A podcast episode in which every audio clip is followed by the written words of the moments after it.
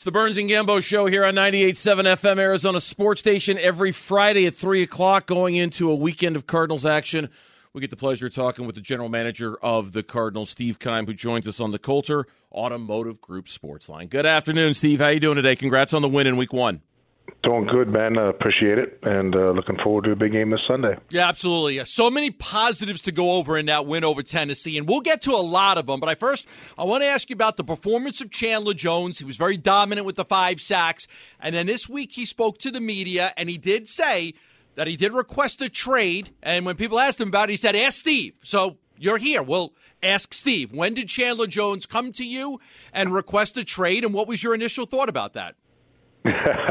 I appreciate the question. I mean, I, I would say the one thing, and, and I've always uh, sort of dealt with business this way, is any conversation with, with our players and, and their specific agents uh, remains confidential. Um, but I will tell you this: uh, I can't be more proud of, the, of a player than Chandler Jones.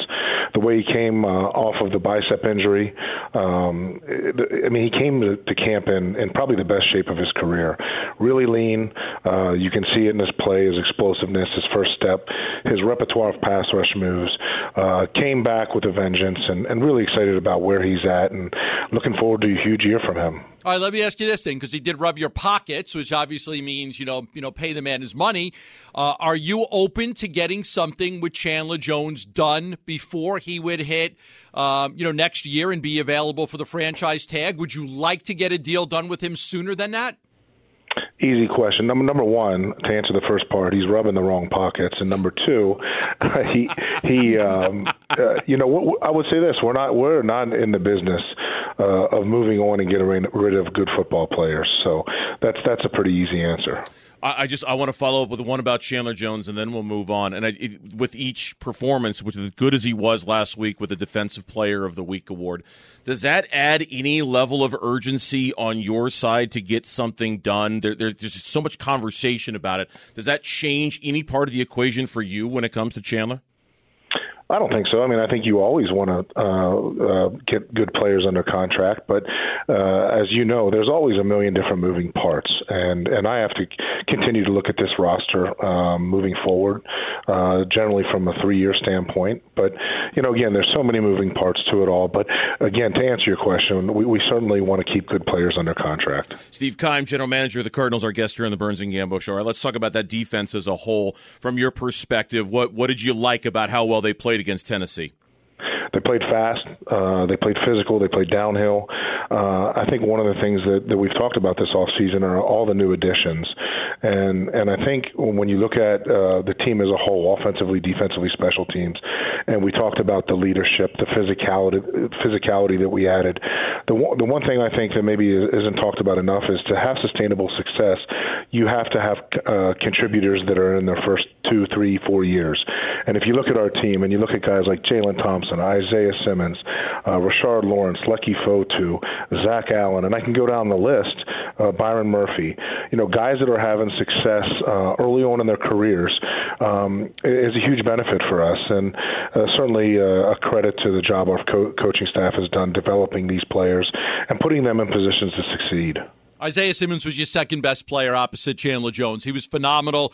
Bunch of different positions. He was playing, you know, linebacker. He was playing some some cornerback. So you moved him around quite a bit throughout the game. But what what are you seeing? The difference between Isaiah Simmons this time last year and Isaiah Simmons right now? Well, I mean, I think uh, Gambo, the fact that he had an off season was huge, uh, and and and that comes, uh, you know, with time on the job is decisiveness just your ability to read, react quickly, and then to use his athleticism and not have to think so much. We always knew that he was a tremendous athlete with his length and his movement skills, but now all of a sudden, you know, a guy who we already knew was smart, but you have to have some some time on the job to um, acquire that experience and, and to be able to take it to the next level. And obviously, in week one, we feel like that he is heading in that direction. You know, I saw two cornerbacks drafted in the first round last year struggle in, in Jeff Okudah and then and then Henderson. Both of those guys had their growth growing pains last year. I see Marco Wilson come in and cover Julio Jones like he's a 10 year veteran. I mean, it was just unbelievable watching him play. You, you know, you drafted him fourth round. I think you had a much higher grade on him, but give me your thoughts on, on his ability to come into that environment and play so well right from the get go. Yeah, you know, we traded up to get him because um, the grades were so big and had a lot of confidence in him throughout the evaluation process. And then that sort of carried on into the to the off season. You know, when we we got him here and we were able to work with him in person, and every day he continued to stack good days of practice and build confidence within our building. And it was one of those deals that okay, now let's let's see what he can do when the lights come on. And and and obviously he did not disappoint. You know, he was physical, he was fast, uh, he did a great job in coverage. He's got very good anticipation skills, understands zone and man concepts. So the things that he does, um, you know, as a rookie has been extremely exciting, and, and feel like again he'll just continue to grow through experience. Steve Keim, general manager of the Cardinals, our guest here on Burns and Gambo. From your perspective, was that, and I don't mean anything disrespectfully by this at all, was that more of the same from Kyler, or is there an evolution to him that you saw in Game One against Tennessee? I don't think there's any doubt um, that the game is continuing to slow down for him, and I think that's um, the goal in mind all along. Is, is you draft a guy like him who has got rare and unusual talent, um, and early on in his career, I think he he he had success uh, with his skill set. And now you see a guy who's continuing to play more football, develop, see more things defensively that he understands that aren't new to him. Um, so I think the game has slowed down, and uh, last week was a good example of that.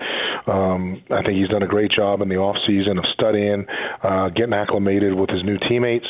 And I, again, I, I, I can't say enough good things about the way he's approached the game and uh, from a professional standpoint. Has the, the, the, the addition or the movement of Christian Kirk and Rondale Moore into the slot does that allow Cliff to make this offense more of what he wants it to be, given what they can do out of that spot?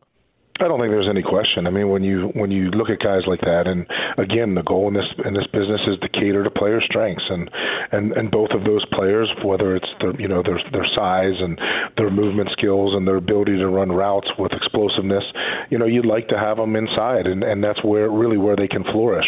Not to say that they can't play outside, but uh, I think that uh, you know Cliff's done a great job, and then again, you know, when you look at the first week, uh, the things that Cliff Kingsbury did as our head coach and the way he called plays and the tempo and the balance, you know, I thought was exceptional. Steve, you were an offensive lineman, so I, I mean, I have to talk about Rodney Hudson. I mean, he's 20 yards down the field, blowing up safeties on a swing pass to Rondale Moore, setting up a touchdown. I mean, just the difference from you know having a guy that that struggled at that position last year to perhaps having the best center in the league. How much of a difference is that making on Kyler?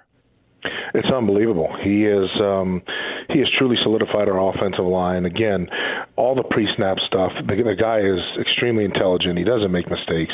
He's physical. Uh, he's athletic. He's you know at his age he's still playing at a very very high level. And I, I agree with you. Uh, I'd, I'd like to see a better center in the National Football League. So uh, extremely high on Rodney, what he's brought to the table. And again, you know, anytime that you bring in players like that um, to a locker room that you're already excited about, you know that confidence permeates through the room and and obviously the offensive side of the ball. Last year, you guys, you know, you lined Hopkins up a lot on the left. It's easy. It's an easy read for Kyler. It's one on one. He doesn't have to read a whole lot. He doesn't have a guy crossing the field where he's got to pick up a, a nickel guy or a, or, or a linebacker or you know a safety coming up. He doesn't have to read a whole lot. This year, we were looking to see if Kyler was going to be able to go through the reads and the progressions. Did you see any of that in Week One? I did, you know, and again, I, that's the evolution that we talked about earlier: is game slowing down, being able to go through your progression, secondary, third options, whatever it may be, uh, understanding coverages a little better, uh, all those things that again young quarterbacks have to to do uh, to grow in this business, and and I think he did a great job, and and you know, again, these guys are continuing to play. More. We didn't have an off season last year. Now they're playing together. We've added more talent, we've added more weapons, and and I can I think you'll continue to see growth out of this offense and I, I really think um, you know the sky's the limit. I think there's a lot of different things that we can do to keep people off balance, and um, you know excited about the challenge this week. You know uh, Mike is a great coach, and and, and obviously uh, has a great scheme and understands concepts. So it'll be a big challenge. A home opener for the first time in nearly 20 years without number 11. Weird, huh? Yeah, I mean, you know, it's um, it, it's a guy that we we certainly miss every day, but um, you know, somebody that we're proud of, and it's you know, again for me, uh, awfully proud that, that my career has uh, crossed paths with his, and, and consider him a, a great friend. Patrick Peterson's return as well. Eight time Pro Bowler, did a lot of good things while he was here, struggled, and you know, obviously there's some animosity between him and the organization. How do you view him coming back to Arizona?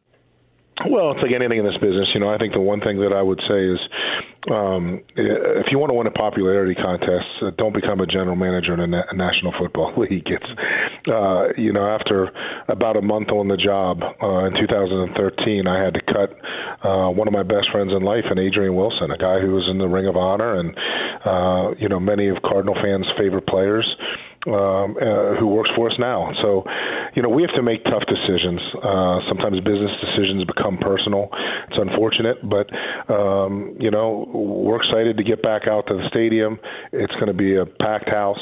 Excited to see all the red and and obviously the um, the game day experience that uh, that State Farm Stadium has to offer. Appreciate the time as always, Steve. Good luck this weekend. We'll talk next Friday. Thank you. Talk soon, man.